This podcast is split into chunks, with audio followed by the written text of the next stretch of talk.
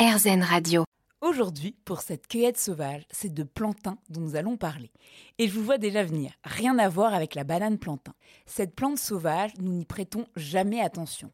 Et pourtant, elle pousse absolument partout. Tondez le plantain, écrabouillez-le sous vos pieds ou avec les pneus d'une voiture. Il poussera plus fort encore.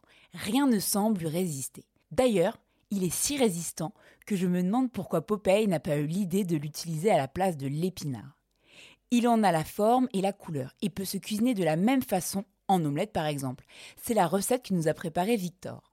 Plante vivace très commune, on peut en trouver facilement dans tous les recoins de France et de Navarre. Le plantain apprécie le soleil, mais s'adapte à tout type de sol. Il en existe une vingtaine de variétés, mais nous en retiendrons deux le plantain lancéolé et le grand plantain. Pour le reconnaître, rien de plus simple. Ces longues feuilles vertes sont disposées en rosette. Elles sont en forme de fer de lance pour le plantain lancéolé et elles sont plus rondes chez le grand plantain. En retournant la feuille, vous devriez voir des nervures saillantes et parallèles les unes aux autres. Sa floraison s'étend de mai à mi-novembre avec des petites fleurs blanches minuscules qui poussent comme un épi. Le plantain peut se récolter presque toute l'année, à condition bien sûr de choisir les feuilles les plus jeunes et donc les plus tendres.